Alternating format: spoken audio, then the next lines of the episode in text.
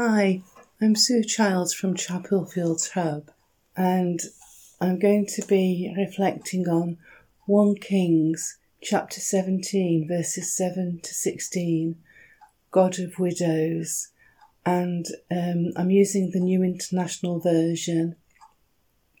Sometime later, the brook dried up because there had been no rain in the land. Then the word of the Lord came to him Go at once to Zarephath of Sidon and stay there. I have commanded a widow in that place to supply you with food. So he went to Zarephath. When he came to the town gate, a widow was there gathering sticks. He called to her and asked, Would you bring me a little water in a jar, so I may have a drink? As she was going to get it, he called, And bring me, please, a piece of bread.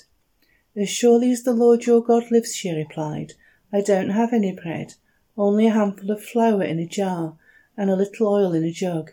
I am gathering a few sticks to take home and make a meal for myself and my son, that we may eat it and die. Elijah said to her, Don't be afraid. Go home and do as you have said. But first make a small cake of bread for me from what you have, and bring it to me. And then make something for yourself and your son. For this is what the Lord, the God of Israel, says the jar of flour will not be used up, and the jug of oil will not run dry until the day the Lord gives rain on the land. She went away and did as Elijah had told her. So there was food every day for Elijah and for the woman and her family. For the jar of flour was not used up, and the jug of oil did not run dry, in keeping with the word of the Lord spoken by Elijah. The God who provides. In the preceding verses, we are told that Ahab, who was the king of Israel for 22 years, had done what was evil in God's sight. He had married Jezebel, the daughter of Ethbaal, king of the Sidonians, and begun to worship foreign gods called Baal, building a temple for Baal and setting up an altar to Baal in the temple. He also worshipped other gods. We are told he did more to provoke the Lord, the God of Israel, to anger than did all the kings of Israel before him. And that's from chapter 16, verse 33.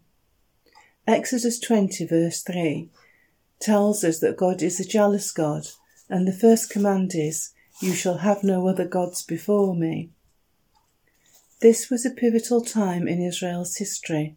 It looked as if the worship of the true God might be eliminated from the northern kingdom. The worship of Baal was rife. Only 7,000 remained who had not bowed the knee and worshipped Baal, and they were fearful. The drought was God's punishment on Ahab and his followers. Elijah, which means Yahweh is my God, stood out against the worship of Baal. He prayed that there would be no rain for the next few years except at his word, and there was none. Even though Elijah was the instrument of God's punishment and a man of God, the stream which had been sustaining him eventually dries up. What is God doing? Doesn't he provide for those who trust him? However, God has things in hand. I guess this is all about teaching Elijah to be obedient and trust in him. This is a lesson to us also, to listen to the still small voice of God, be obedient to him, and trust him when times are hard. When there is no way, God makes a way, and often not through the obvious, as in this case. Elijah is sent to a widow at Zarephath in Sidon. She is a Gentile, and while verse 17 says that God has commanded the widow to supply Elijah with food, she doesn't appear to be aware of this. I guess that God chose the widow for her obedience and compassion towards Elijah. As well, she has very little, she does as Elijah commands and gives him a little water to drink, a precious commodity when there's been no rain for a long time, and she makes him a small cake of bread from the little that she has. The story makes me think of God's provision of manna in the desert for the Israelites, whereby what they were given was sufficient for that day and no more. And quoting from Exodus chapter 16, in the desert the whole company grumbled against Moses and Aaron. The Israelites said to them, If only we had died by the Lord's hand in Egypt. There we sat around pots of meat and ate all the food we wanted.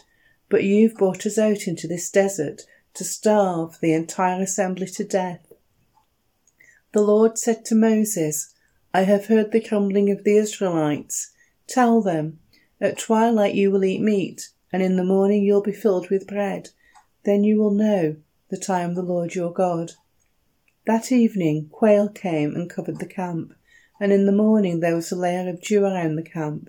When the dew was gone, thin flakes like frost on the ground appeared on the desert floor. When the Israelites saw it, they said to each other, What is it? For they didn't know what it was. Moses said to them, It is the bread the Lord has given you to eat. Everyone is to gather as much as they need.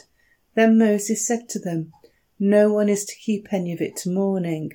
However, some of them paid no attention to Moses. They kept part of it until morning, but it was full of worms and maggots. The Lord doesn't give the widow everything that she needs all at once, but He gives her what she needs when she needs it. Isn't this how God supplies our needs, and often from unexpected means? Jehovah Jireh, my provider.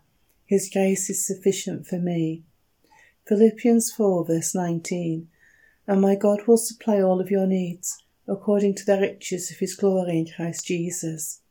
Thank you, Lord, for supplying all my needs according to your riches in glory in Christ Jesus. Amen. That's the end of the reflection. I hope you enjoyed listening to it.